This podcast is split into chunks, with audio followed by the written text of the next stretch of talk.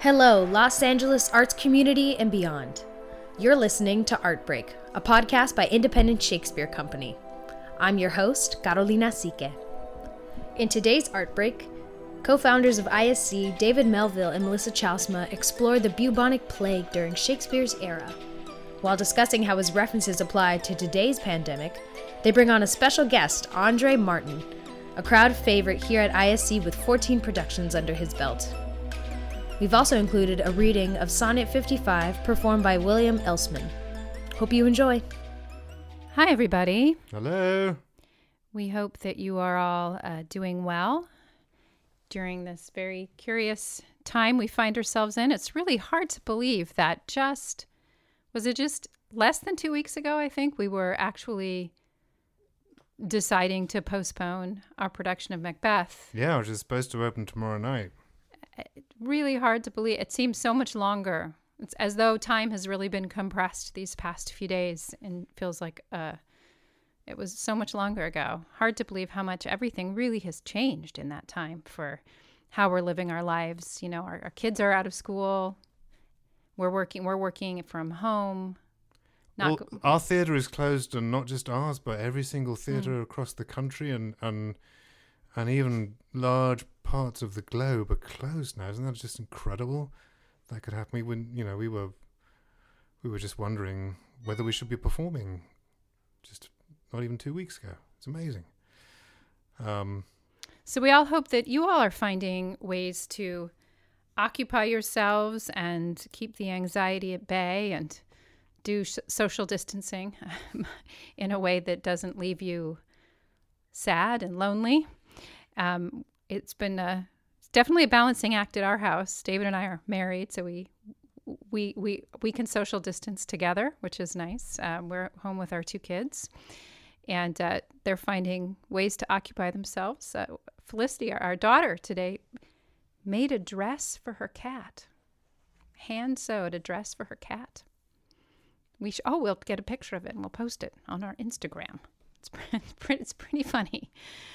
Um, what's Henry been up to all day, David? Henry's been mastering uh, Roblox and Minecraft. Oh no. Thing, Henry's much more sort of adept, though. He, ha- he actually has quite an active online life, and he can communicate with all of his friends, and he's been doing that for a while. So it's not such a tough adjustment for him. I I have to say too, his his school. Those of you who have kids in school know our teachers have been doing what an amazing thing they've had to do to basically generate an entire online curriculum for our kids. I'm really his school. I'm really impressed with what they've done, um, and I'm sure a lot of you are having that same experience. So big shout out to the teachers.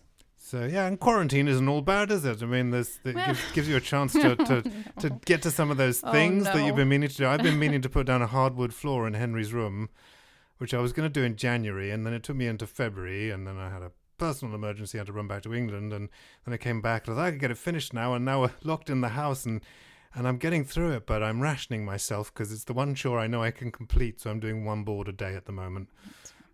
Yeah, you know that reminds me, David. Seeing a, you know, I'm trying to take social media breaks now because I find it just increases my anxiety. But uh, I was initially, we saw. I'm sure a lot of you saw too that the tweet that was going around of, you know, when Shakespeare was quarantined, he wrote King Lear. And then, th- then, then, if you if you felt as though you weren't living up to quarantine, then the next tweet was, and also Macbeth and Antony and Cleopatra and the sonnets. And the sonnets, It's yeah, like, good lord. throw those in. and I and I so I, I what we what we started thinking about that and and wanting to know um, a was that true and b what are some of the implications of that that that and the fact of the plague on Shakespeare's world and his writing. So we thought we'd talk about that today in this episode of uh, Art Break. Yes, So, to take everyone's mind off what's happening, we're going to do an episode about the plague.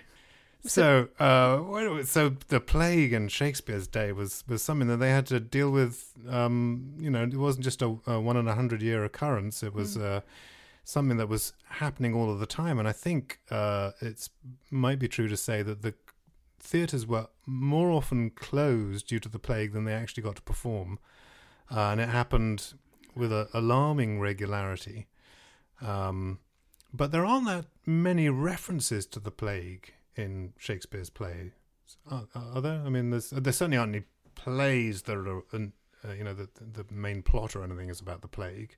Can you think of any, Melissa? The one that uh, comes to mind is really Romeo and Juliet, that has um, some very, very famous line: "A plague on both your houses," which is Mercutio as he's, after having been stabbed by Tybalt, uh, whilst defending Romeo. anyway, more it's kind of is that right? That's the right. Tybalt stabs Mercutio. How long has it been since we've last produced this play? Oh, God. Think dear. it was 2014, 2015. I can't remember when we did that one. So Mercutio, so he says that a couple of times during that scene, and then in the famous speech Mercutio has about Queen Mab, he also brings up the plague, pla- uh, blisters plaguing a woman's lips, which I'm assuming is something to do with the plague, or maybe that's a herpes because it's about getting it from kissing a lot. So, okay, we're gonna we have to look. We'll we'll have to look at that. Google that, um, and. Uh, then also there's a curious little inter you know in speech in there that um, talks about the plague and the, what it meant to be locked into a plague house. Um, so this this uh, you know thinking about that made me think about um, Andre Martin. Doesn't it, doesn't it remind you of Andre? The plague. Not the plague. thinking about Mercutio because he played Oh, yeah. Mercutio Yeah, yeah. during that summer production in Griffith Park, which was one of my favorite plays we did. Actually, um, it was a really, really joyous production. Really, yeah, it was just such a beautiful thing. And wasn't that uh, one of the things that was some happy memory of this to bring back was was it the Supreme Court ruling that for marriage equality that happened during that Did it? production. Oh, really? And there was a big celebration that night in the park. We were performing that night, and um, Andre came out and he would do the opening greeting to the audience, at, sort of as Mercutio, and kind of say, you know, all the rules about the park, which aren't there aren't that many of them, but mainly don't smoke, you know, and and uh, you know where the bathrooms were and stuff. But um, that night he was able to kind of just say, "We're so glad to welcome you on this beautiful day when." In this country, love belongs to everyone, and the whole crowd just like wrote it's like massive cheer Oh, yeah. And it was such a beautiful um, message and um, such a beautiful moment. So that's a beautiful memory of live theater. Um, you know, this is making me really nostalgic for Andre. I feel like I feel like we should try to call him. You want to call Andre? I do. I want to call Andre. He might be busy though. I mean, he might be out doing something. I mean, he's not just going to be at home. Uh, well, let's. Should we find out? Okay, you're going to call him. I'm going to call him right now on my phone. We'll see. How does that? We'll see.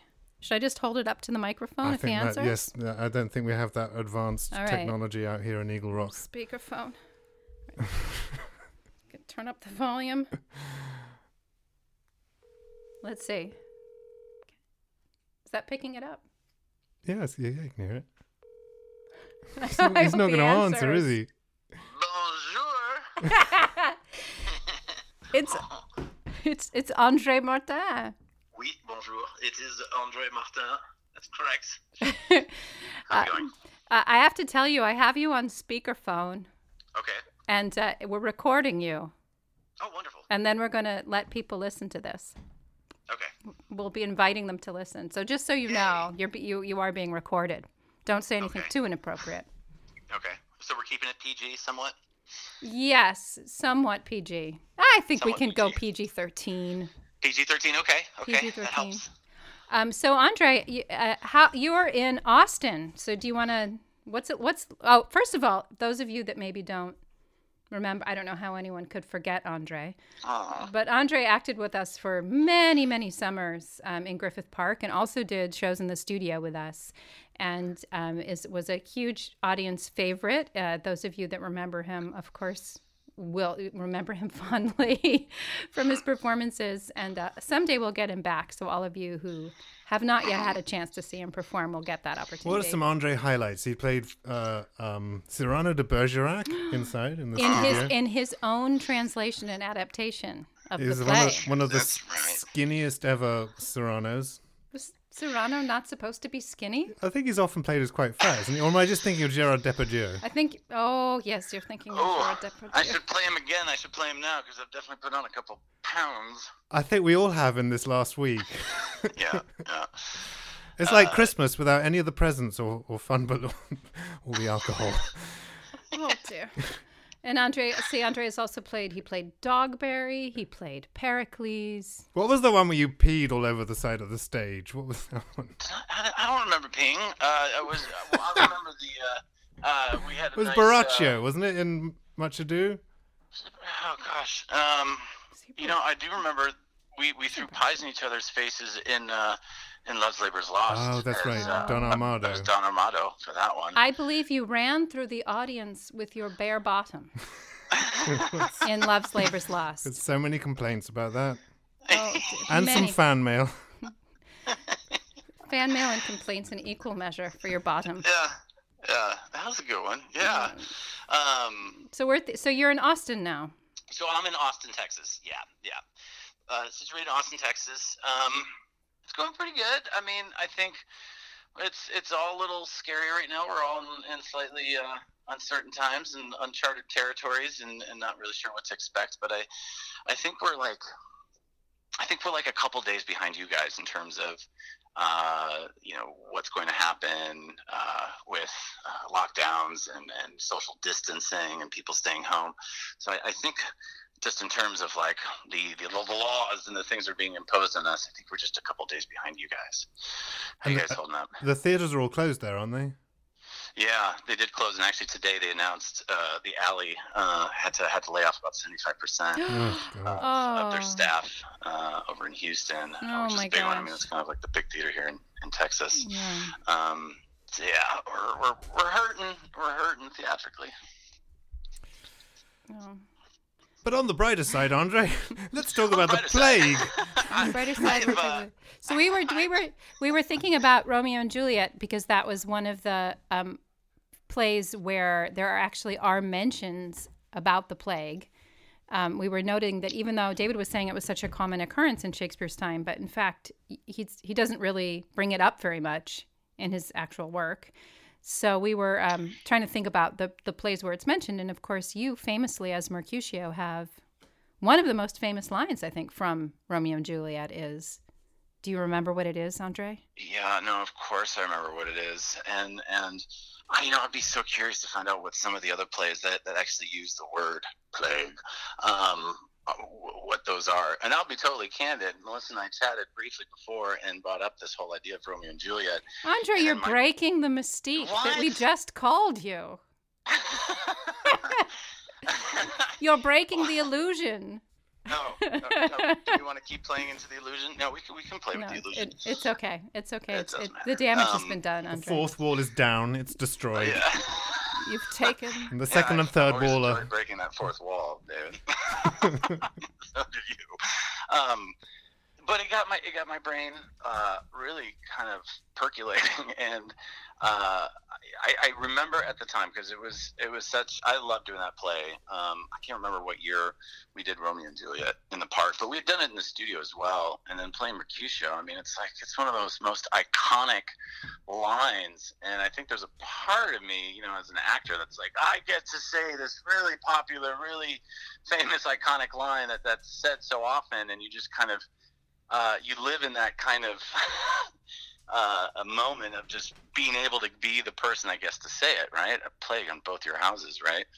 Um, I just saw someone post something on Facebook. it was I think it was Lee Ernst actually who wrote, uh, "Oh no, now we got two plagues on our house. we got COVID nineteen and Trump." Um, but it's such yeah, it's such an iconic line, and um, it just resonates completely differently right now, doesn't it? There's Yeah, I wonder uh, what it would feel like. I mean, even just saying it now would probably. Do you think that would change your experience of saying it?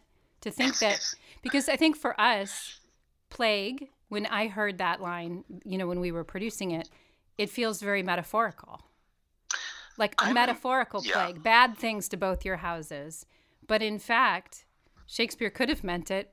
Very, you know, that would really would have been a fearful curse.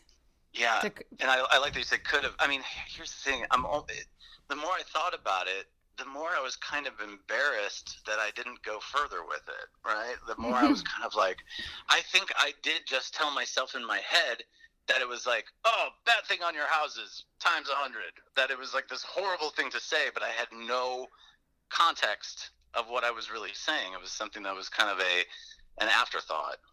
right? Mm, yeah.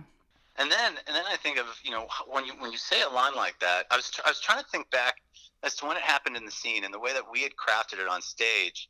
Tybalt was already dead. Um, Tybalt had been killed, and I think the the first time Mercutio utters it is when he well, well the way that we had directed the way that we had crafted it was he was he was dying and he was in Romeo's arms. Does that sound right, Melissa? I really don't remember. Yes, I, I, that's how I remember it. That's that's kind of how I remember it as well, and I. I- think there were there were some nights where I just kind of directed it up to the sky, Mm. and I feel really I, I there's a part of me now today with this completely different context that goes ah that was so lazy Andre why did you do that you just kind of threw that away I mean imagine if you were to replace the word plague with COVID-19 a COVID-19 on both your houses you know people would probably like audiences would probably like oh god dude why why would you say that like that's really messed up like how could you how could you wish COVID nineteen on not just one family but two families? Like that's really messed up. And and I think just our, uh, you know, so there's two things, right? There's two things. There's there's a how the audience would receive it, right? Like what what the reaction to the audience was. I mean, obviously everything that Shakespeare wrote was meant to the audience and for the audience. But there's also who's Mercutio actually directing that line to in that scene. You know, is is he directing it, you know, straight to the audience, or is he directing it more to to Romeo? I don't know, but it's getting my brain thinking again, going, oh gosh, you know, as an actor, maybe there were things I could have done. I don't even know what what the symptoms of was it the bubonic plague? Is the bu- it- yeah the bubonic plague or the Black Death, which was And all I remember from the Black Death was it was like fleas, right? Like, didn't people get flu? there were flu-like fleas symptoms? that that specifically lived on black rats. Uh, Oh, it was the many of whom came over in, in on ships from Europe. Gotcha, gotcha. And do you know what the symptoms were? Like, did, did people have similar like flu-like? cough? No, it was it was a little worse. I mean, obviously, um, you know, it was uh, it was much much there was much higher death rate. The symptoms were that you would get um, sores um, or buboes, kind of black pustule things on your armpits and groin. You would get a racing in your heart, um, and an incredible thirst, and then then you'd die. Ah, Some people survived it, a very few, but um, yeah. And it actually is a disease that's still around, but now it's treatable. Now it's treatable, right? Yeah. Yeah. Well, now they know what it is. I mean, back They- then yeah. they had no idea what caused it. They they they thought that it came from the miasma that was around people and and uh, uh, and that came out of uh, rotting flesh and things like that. They didn't. They just didn't really quite know, but they did know. Is that why people would have a posy over their nose to keep it sweet smells? I I think that was more just because um, things didn't. But ring smell around f- the rosy, a pocket full of posy. Oh Was- yeah, yeah, yeah, Is that where that's Ashes, from? ashes, we all fall down. yeah. So uh, That's from the Black Death. I think so. Ah. I'm, I'm going to Google that though. When Well, pe- people would ca- Yeah. carry uh, things to, to make the air smell sweeter because it didn't smell very good, but also because they believed that you could um, you could catch all sorts of things through foul air, um, uh, not necessarily just the plague. But you know those strange, you know when you see the, the pictures of the plague doctors that have these Yeah. weird beaks and Those- these, the- these the- the masks, strange, yeah. yeah, these strange eyes that look like sort of birds. Well, the reason why there's a beak like that is because they would stuff it full of um, uh, all sorts of herbs and spices. I think I have a list of them here. Hold on. Uh, yes, they, the the herbs and spices that would they would stuff into their beaks included juniper berry, ambergris, uh, roses, mint, camphor, cloves, laudanum. wow. I don't know. You got any work done with laudanum stuffed down your snout? Uh, myrrh and storax. and this was to protect them from the floor. yeah, I the guess that, that, that that purified the air that they were breathing in. Like in. a gas mask. Yeah, it was Like a- kind of like, like a, a ga- modern like a day, gas mask. Yeah, like face mask, I guess. Right. Yeah. Only full of Full of not spices. nothing Full of- that would actually help. A lot of stuff that they eventually used to make gin. Apart from ambergris. You know what ambergris is? What ambergris From a whale, yes. Yeah, it's like something from the whales. It has I a, sent you that picture, David, on Facebook. Those masks are terrifying, and I think you're the next musical that you're writing. I think you should include some of these masks. I think the next musical I write is going to be anything other than this subject. I- I'm going to write a happy musical that children can go to. That'll be a first. I am assu- I am assumptively pitching the new musical that you guys are writing. You heard it here first, everybody. You heard it here first, guys. Oh my goodness. Well, um, Yeah. The you know I, I was gonna just I was gonna say I, I remember as an actor and this is kind of from like an actor's perspective laying in Nikhil's arms and saying those lines and kind of like I think he I think Mercutio said it a couple times. I he think I, does. Yeah, he says it a few Yeah. times. And I directed it once to Nikhil, and then I think I directed to the audience, and then I kind of directed it up to the sky. And I always felt like the audience's reactions were kind of like a, hmm, yeah, yeah, there's that, there's that famous iconic line, and then he's gonna die. And then I really put my attention on having a, a really like authentic, genuine death on stage. But now I think back to it, and I think about how how that resonates differently. And as an actor, my mind just goes into oh, you know. So one of the things we can't do now is obviously you know cough or or touch our faces. You know, what if Mercutio like coughed in his hands and then touched touched Romeo's face? I mean, that would be such a horrible thing. Uh, you know, like what if he did something that exemplified what that plague actually meant, so that he, I don't know. I mean, there's there's it, it, there's just so much more there, you know. And I think the the line resonates on a completely different level. And I'll be honest, like I said earlier, for, for me as an actor, I'm a little embarrassed that I didn't associate that. Like I didn't do my research. I, I didn't look into it. I I never looked up plague in England. I never looked up what the bubonic plague meant or what it was, what the symptoms were, or you know how many people died. And I, I know it was a lot. I mean, I think it was like what, like 50% of Europe or something like that. It was quite a large number, yeah. I think um, during the Elizabethan period, about a quarter of a million inhabitants of England died. Um, so it kind of, you know, there was a there was an outbreak in Norwich that knocked out twenty five percent of the population just in one summer. When Shakespeare was born in 1564, there was an outbreak of plague that killed 200 people, but that was that was 13% of the population of Stratford on Avon, um, and including two of his siblings.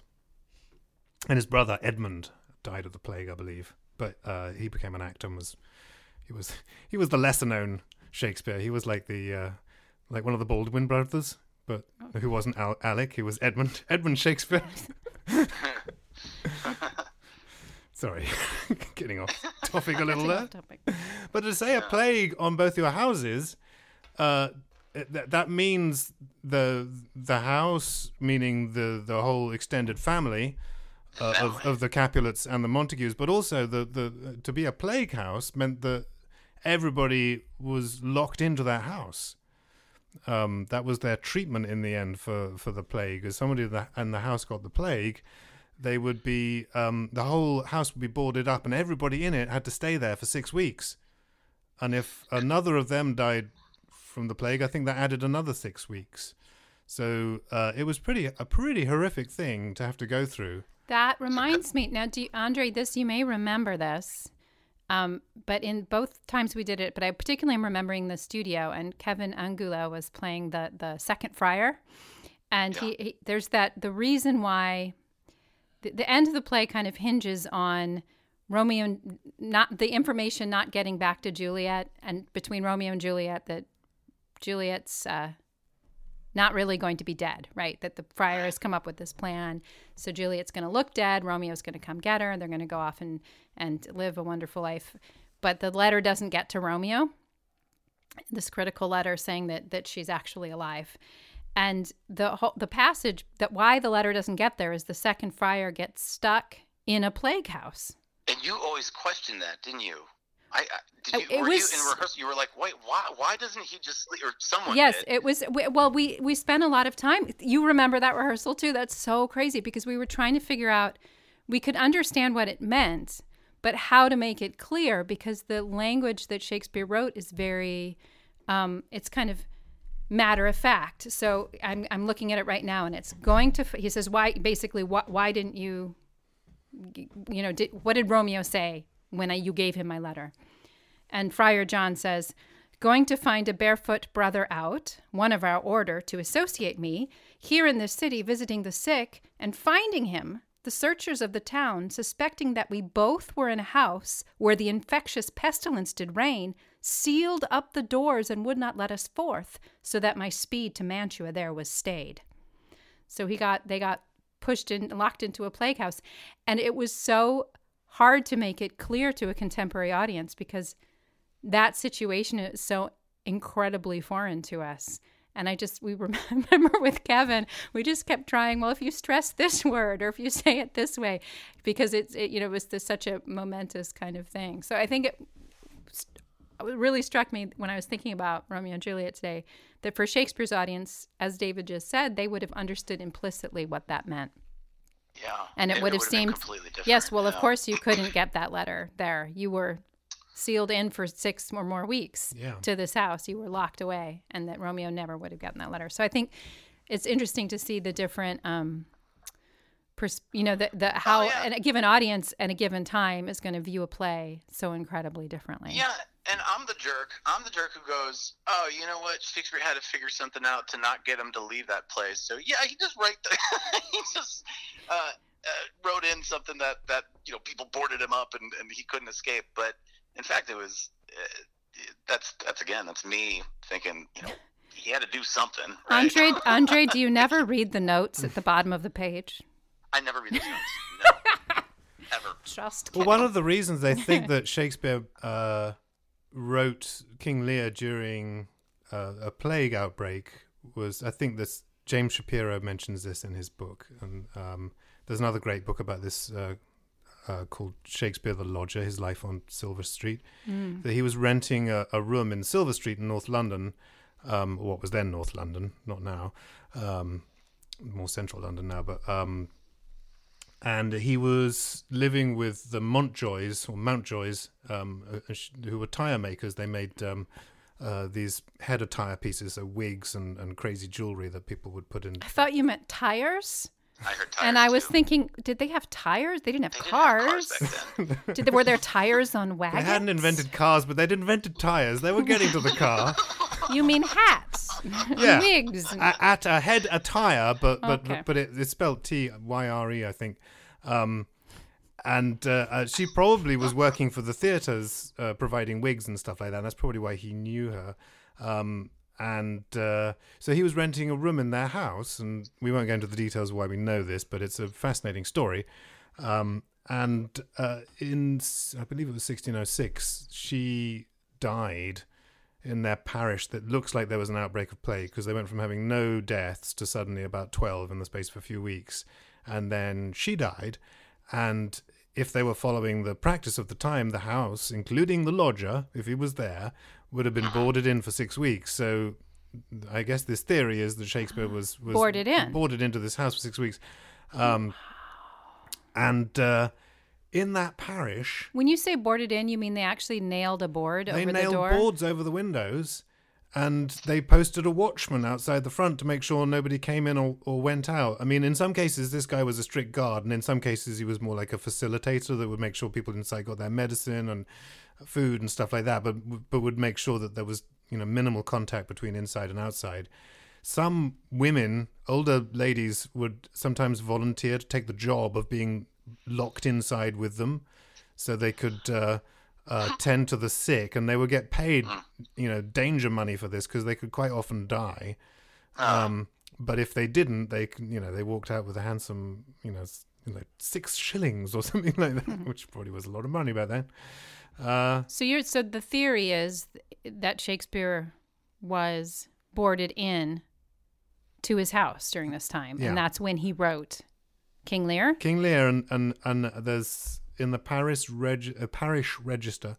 Um, there's one of the first instances of the, the, the name Cordelia being used in a, christen, a christening.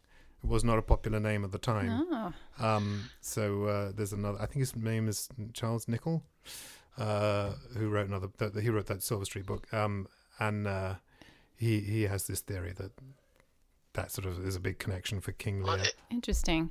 Wild jump here. I mean, this is a wild jump, but I'm just saying, you know, King Lear, he goes mad, he is the fool, he goes crazy. you know, getting boarded up and staying self isolated for long periods of time could make you go a little nutty.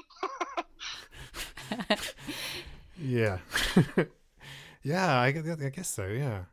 Well, I do think it's I, you know I, I, I thinking about because David was sharing with me. David is you can see is the historian in the family, and of the much more so than I am, or apparently you are, Andre. Oh, yeah, way more than me.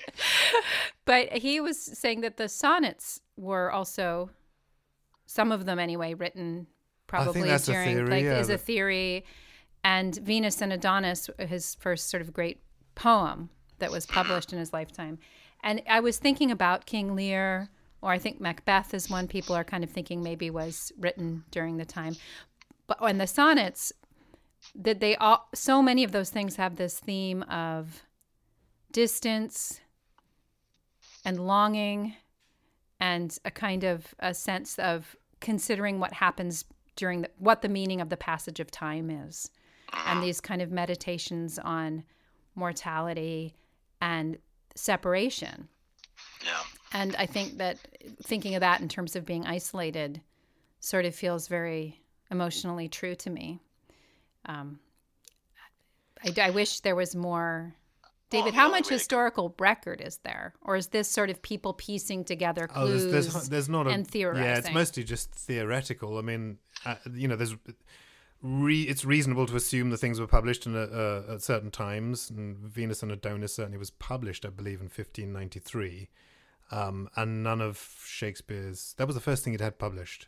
Yeah. Can I? s- I would like just to add that David is reeling off all of these dates without any help from notes, and I'm super impressed by his knowledge. Thank was- you. One. I, I have a question for the historian. Right. Okay. The sonnets were letters, were they not? Uh, no, they were just. I mean, the sonnet was a popular form of of a poem, and it was like a little exercise.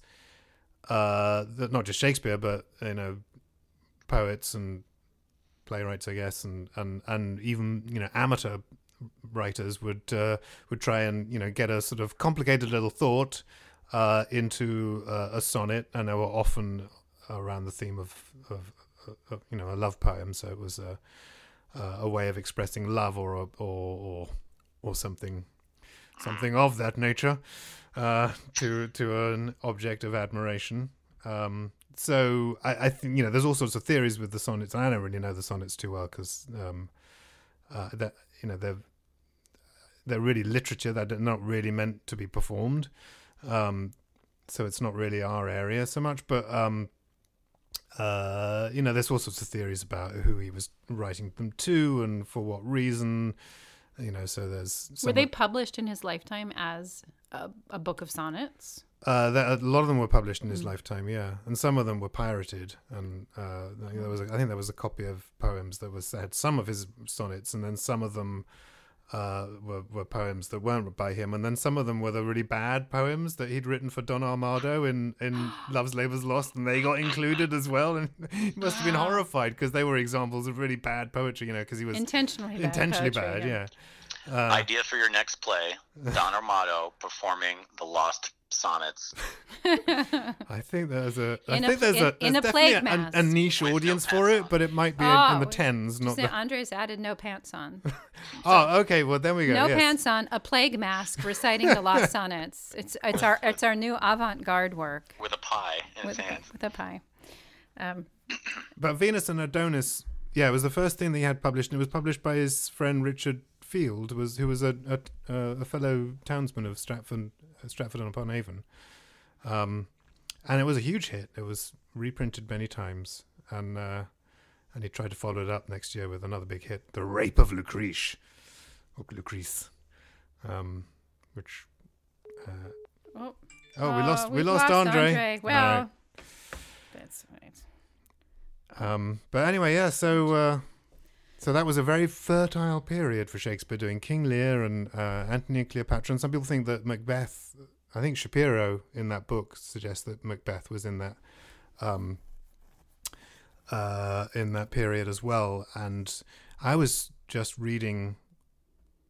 And I think I must have known about this, but I've sort of forgotten. But you know this? Uh, have you heard of this doctor called Simon Forman? No. Uh, he was well. He wasn't really a doctor. He was a bit of a quack. He was an astrologer and a physician, um, and uh, uh, a little bit of a scallywag, I guess. But Ooh, a scallywag. uh, um, but he was very successful in, in, in, in helping. I don't know how many people he actually cured, uh, uh, people uh, of the plague in 1595, and he published a book, um, which was called uh, what was it called? It's called Discourses on the Plague. There's one. There's one for a flight. Why that one at the airport? Discourses on the Plague by Simon Forman, and um, he actually apparently contracted the plague and survived it, which is why he was quite happy to go and treat people, um, uh, and because he had immunity to it. Um, but his uh, his cures were, were not really very helpful.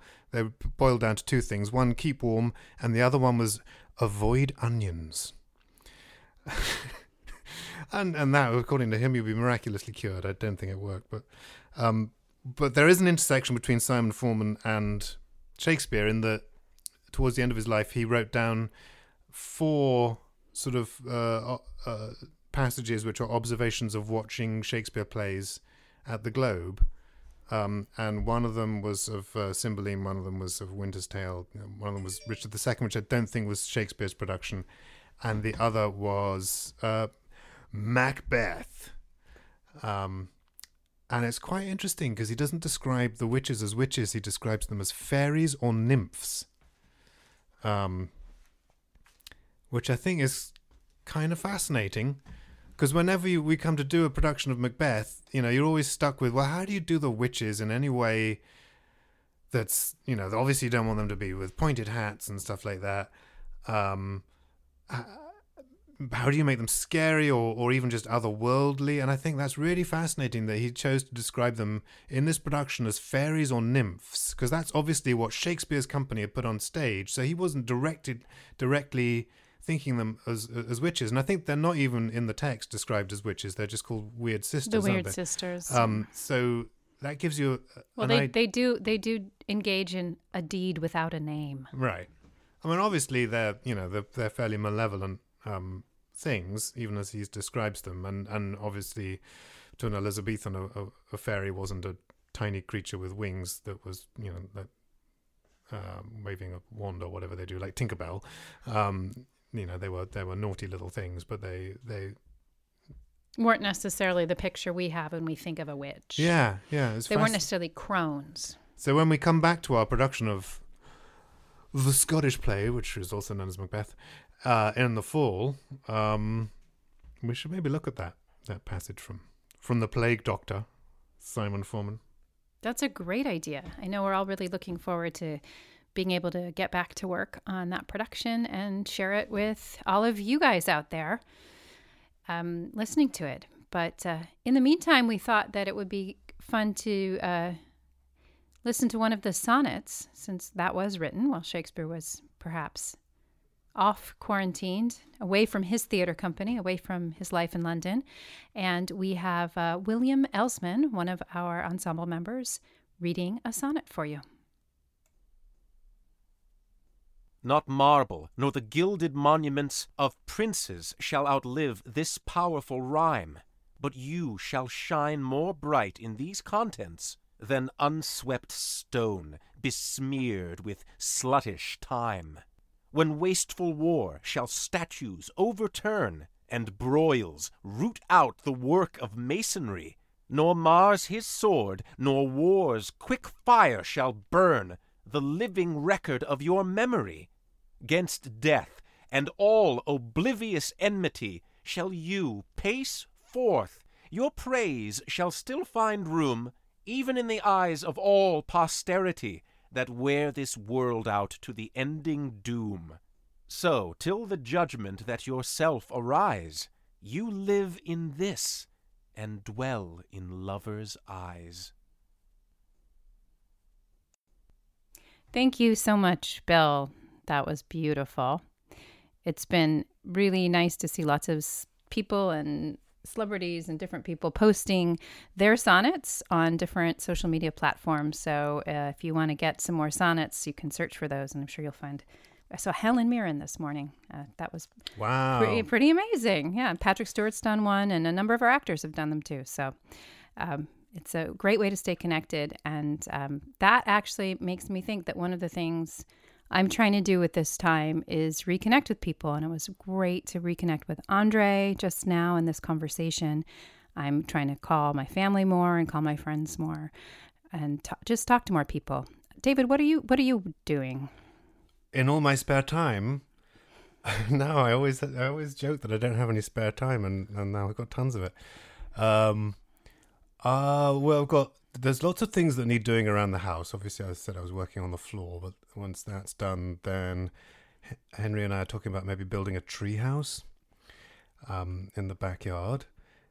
And i've been practicing the guitar a lot. When we did 12th night last year we based a, a lot of the music uh, we used songs that I'd found in my grandparents' gramophone collection from the 30s.